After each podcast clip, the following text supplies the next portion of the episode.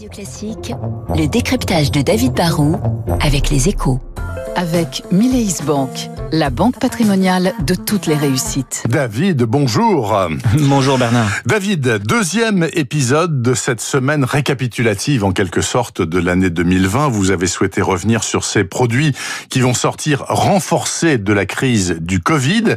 Et aujourd'hui, dans la foulée de ce que disait sans doute Dimitri Pavlenko il y a quelques minutes, vous souhaitez nous parler du vaccin. C'est vrai que dans l'histoire de la vaccination, il y aura clairement un avant et un après crise du Covid. Avant cette crise, la vaccination, c'était un secteur qui passionnait plus tellement les foules, en particulier dans les pays développés. Hein.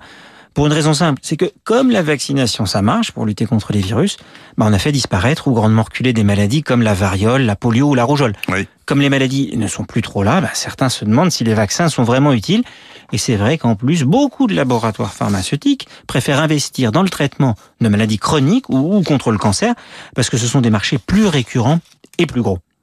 Mais la crise du Covid a changé la donne. Le vaccin est redevenu à la mode. Alors, je sais qu'il y a certains qui sont totalement réfractaires, n'est-ce pas, au vaccin, mais tout de même, si on suit votre idée de base, le vaccin est redevenu à la mode, comment expliquer ce regain de popularité?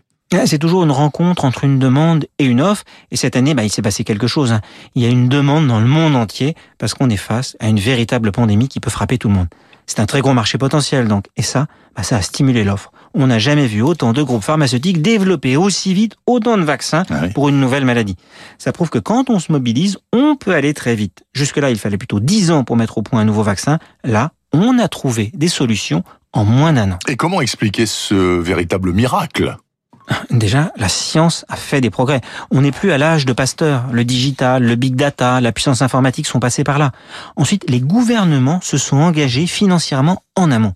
En général, les groupes pharmaceutiques développent tout seuls, ils assument tous les risques et ils vendent cher les vaccins une fois qu'ils marchent. Là, les États ont passé des commandes massives avant même de savoir si les vaccins fonctionneraient un jour. Ça a permis de lancer plus vite la recherche et la production. Les administrations ont aussi autorisé plus vite. Elles ont fait le boulot sérieusement, mais elles ont mis les dossiers sur le dessus de la pile.